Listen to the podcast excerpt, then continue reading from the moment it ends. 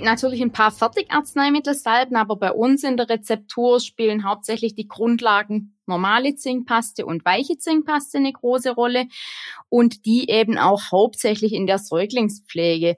Die bilden einfach eine sehr gute Schutzschicht können überschüssige Feuchtigkeit mit aufsorgen und haben eben auch noch diese gewisse antimikrobielle Wirksamkeit bei mehr als 20 Prozent im Einsatz und können eben auch Subinfektionen so gut vorbeugen. Ich persönlich muss sagen, aus der Säuglingspflege war es für mich das Mittel der ersten Wahl. Heute ist wieder Mittwoch und damit Podcastzeit bei das PTA Magazin. Hallo und herzlich willkommen zum PTA Funk, dem Podcast für PTA und alle, die uns zuhören möchten. Mein Name ist Julia Pflegel und ich bin die Chefredakteurin des Magazins. Meine Kollegin, Redakteurin Stefanie Fasnacht, unterhält sich an dieser Stelle regelmäßig mit Rezepturprofi Sarah Siegler aus dem Beirat von das PTA Magazin und es geht um Themen rund um die Rezeptur. Heute haben sich die beiden den Wirkstoff Zinkoxid vorgenommen. Sie erklären, in welchen Formulierungen es steckt, wie er wirkt und warum bei der Verarbeitung neben Muckis auch Teesiebe wichtig sein können. Neugierig? Dann gleich mal reinhören und liken nicht vergessen. Hi Sarah, herzlich willkommen zu einer neuen Runde unseres monatlichen Rezepturplauschs. Ich freue mich, dass du dir wieder Zeit für mich nimmst. Hallo Steffi, auch ich freue mich, dass wir uns heute wieder beide Zeit nehmen für unser Herzensthema, die Rezeptur. Und da nehme ich mir die Zeit dann auch wirklich immer gerne. Genau. Und Deswegen gleich meine erste Frage. Wenn du das Wort Zinkoxid hörst, was fällt dir dazu ein? Ich selbst, ich muss immer an meine Oma und ihre Zinkleimbinden denken. Das hat sich so bei mir eingeprägt. Ich glaube tatsächlich, eine Zinkleimbinde habe ich in den letzten 15 Jahren noch nie eine verkauft, außer vielleicht zum Basteln, könnte ich mir noch vorstellen. Ich denke dabei eher an weiche Zinkpaste.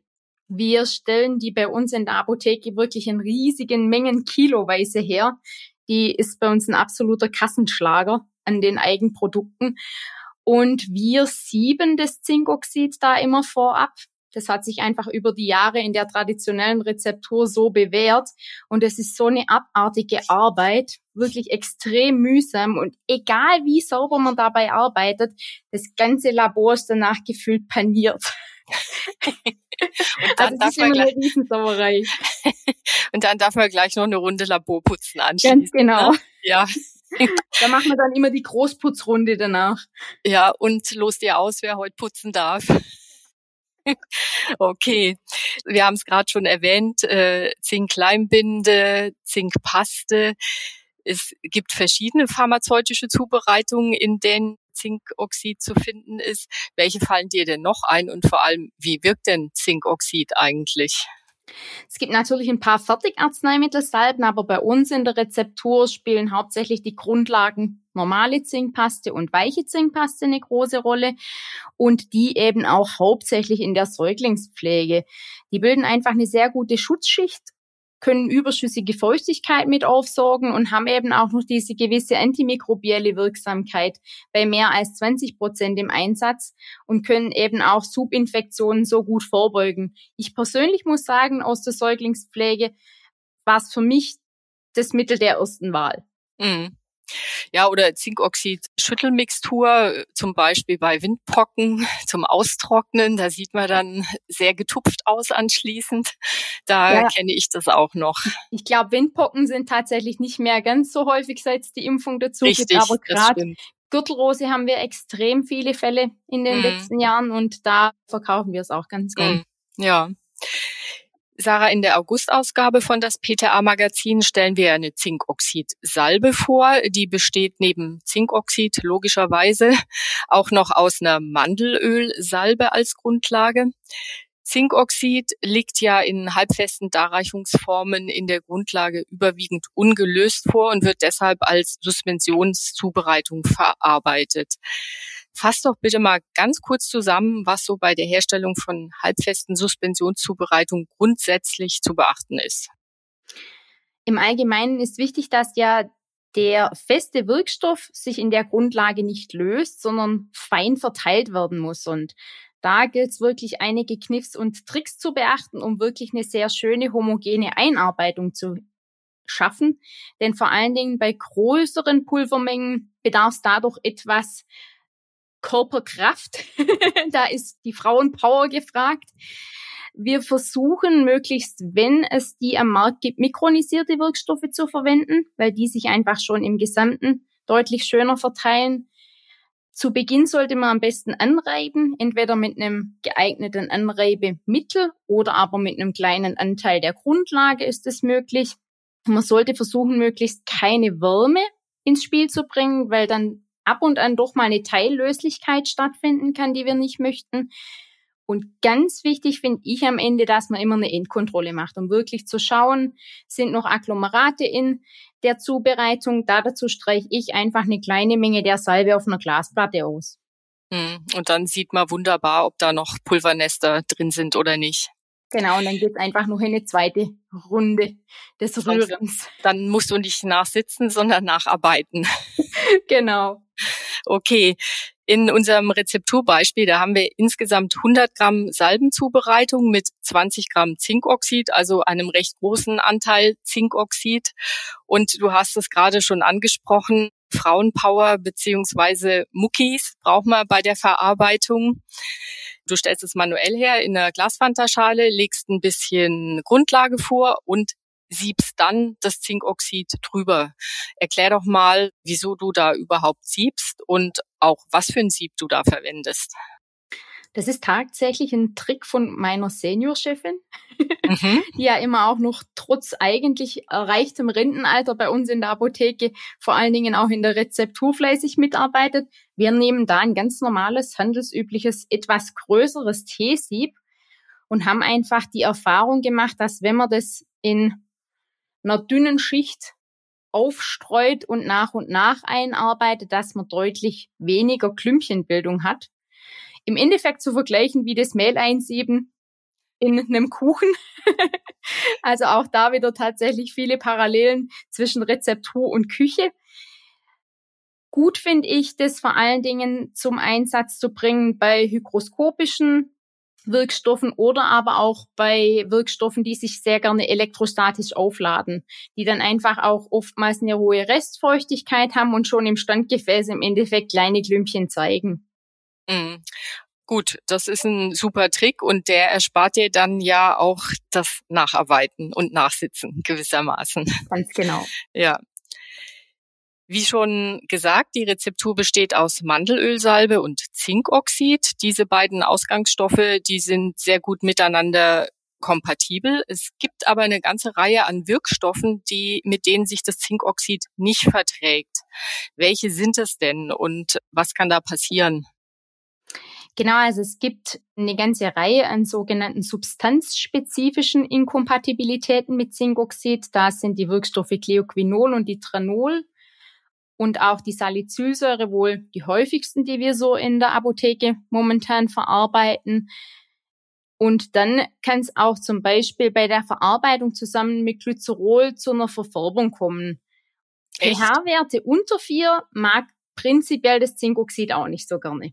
Mhm, okay. Also sprich, mit allen Säuren könnte es dann gegebenenfalls doch auch Schwierigkeiten mhm. geben. Mhm.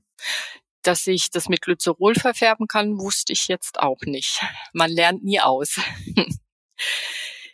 Du hast vorhin erwähnt, dass Zinkoxid antimikrobiell wirkt. Ist denn eine Konservierung von Rezepturen mit Zinkoxid erforderlich, vorausgesetzt es wird in therapeutischen Konzentrationen auch tatsächlich eingesetzt? Da kommt es tatsächlich ein bisschen auf die Grundlage an. Wenn wir eine, wie in unserem Beispiel, wasserfreie Grundlage verwenden, dann ist es weniger ein Problem. Wenn wir aber in einem wasserhaltigen Medium arbeiten, dann würde ich schon grundsätzlich zu einer zusätzlichen Konservierung greifen. Es kommt natürlich auch immer ein bisschen drauf an, wie das häusliche Umfeld ist, wie lang die Therapiedauer denn auch angestrebt wird, denn diese antimikrobielle Wirksamkeit bezieht sich eben nur auf die Schimmelpilze und ist dadurch schon recht begrenzt. Da kann mhm. ja schon noch deutlich mehr an Erreger von außen in die Rezeptur mit eingeschleust werden, auch während der Anwendung.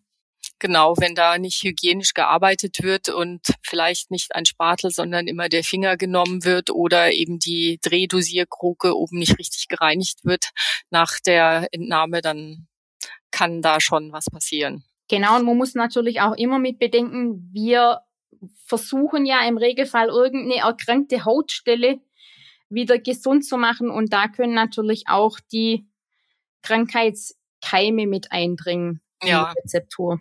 Genau, das ist ganz wichtig.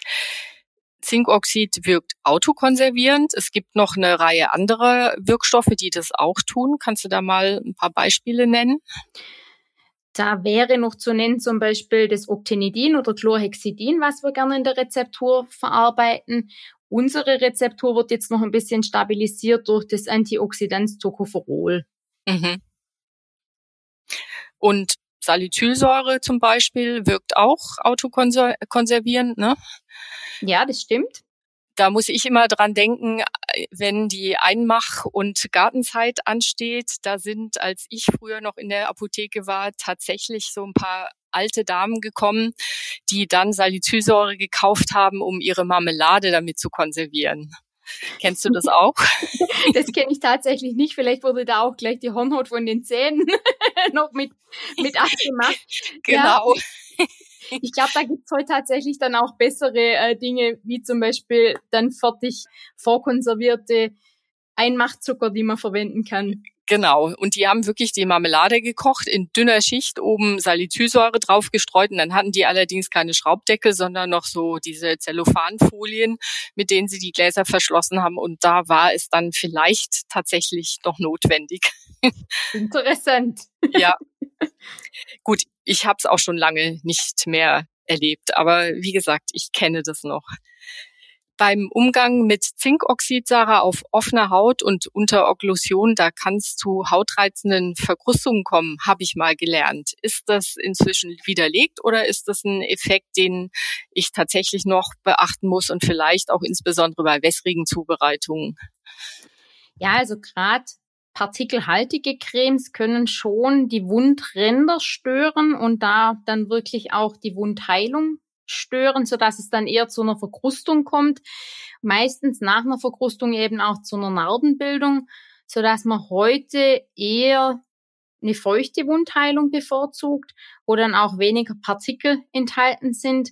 Und man weiß eben, dass durch diese feuchte Wundheilung eine nahezu narbenfreie Heilung stattfindet. Und gerade bei Kindern möchte man das ja auch ungern, dass sie sich Narben zuziehen, so dass mhm. wir bei uns in der Beratung auch dann eher zu diesen wundheilungsfördernden Gelen greifen. Mhm.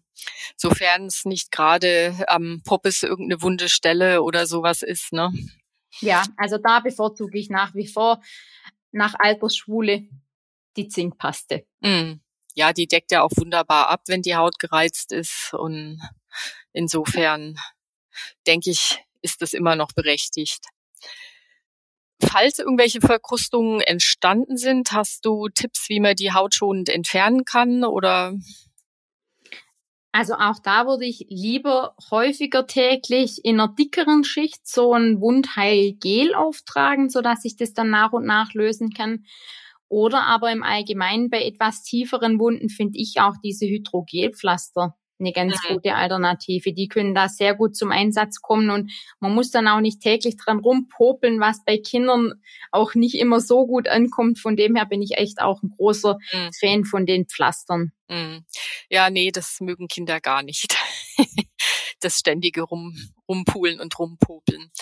Sarah, wir sind ja gerade noch mitten in der Ferien- und Reisezeit und da kommen viele Kunden in die Apotheke, um sich Sonnenschutzpräparate zu besorgen. Neben Titandioxid steckt ja auch Zinkoxid in Form von Mikropartikeln in UV-Filtersystemen und da ploppen ja immer wieder Meldungen auf, dass diese Nanopartikel gesundheitsgefährdend sind. Wie siehst du das und was gibst du der Kundschaft damit auf den Weg? Also ich finde, man sollte hauptsächlich den Kunden erstmal die Angst nehmen, denn die Bedenken sind tatsächlich momentan noch nicht komplett wissenschaftlich belegt, dass wirklich Zinkoxid oder auch Titandioxidpartikel über unsere Haut irgendwie in den Körper in großen Mengen eindringen können und dort irgendwelchen Schaden anzurichten. Ich denke, das ist bei der oralen Geschichte, wenn wirklich Medikamente eingenommen werden, die dann zum Beispiel in der Kapselhülle solche Partikel enthalten, schwieriger zu sehen. Darum sind die ja eben auch teilweise zumindest jetzt bei den Nahrungsergänzungsmitteln schon verboten. Ich finde es eher ein Compliance-Problem, wenn diese Partikel in den Sonnencremen enthalten sind. Ich habe neulich meine Tochter mit einer solchen guten Creme aus der Apotheke eingeschmiert. Sie hat danach ausgesehen wie ein Schneemann. Verteilen lassen hat sich das Zeug auch nicht besonders. Man muss da eben immer ein bisschen abwägen und den Kunden auch da abholen, was er für einen Wunsch hat. Möchte er wirklich eine rein physikalische Wirksamkeit, dann finde ich, sind diese Produkte eine gute Alternative auf dem Markt. Durch die Nanopartikel lässt sich die Verteilung auch schon ein bisschen besser gewähren, wie es schon früher der Fall war. Ich persönlich bevorzuge die chemischen Filter, einfach weil die Compliance des Auftragen deutlich besser ist. Mhm. Ja, und man muss dem Kunden halt das mit dem Weißel-Effekt unter Umständen, also dass man unter Umständen weißer aussieht, muss man ihnen sagen und dann, wie du gesagt hast, und dann müssen sie eben entscheiden, was ihnen angenehm ist oder auch nicht. Sehe genau, ich und ich so. denke, bei allen Produkten gibt's irgendwas, was vielleicht irgendjemandem nicht passt, aber alle Produkte, die wir in der Apotheke anbieten, sind grundsätzlich besser und gesünder als jeder Sonnenbrand. Auf alle Fälle, da bin ich komplett deiner Meinung. Sarah, wir sind schon wieder am Ende unserer Podcast-Zeit, deswegen wie immer dein Aufreger der Woche, positiv oder negativ? Da habe ich tatsächlich auch gerade noch eine Geschichte zum Thema Sonnenschutz. Wir waren am Wochenende wandern und ich hatte da ein sehr einschlägiges Erlebnis. Wir haben eine Familie getroffen unterwegs mit zwei Kleinkindern, die äh, gänzlich verbrannt vom Hautton dunkelrot eingefärbt waren. Und das verstehe ich einfach gar nicht. Also selbst wenn man die Creme nicht so gern mag, ich weiß das vor allen Dingen von Jungs, die lassen sich nicht so gern eincremen, am besten irgendwie von weitem besprühen oder gar nichts.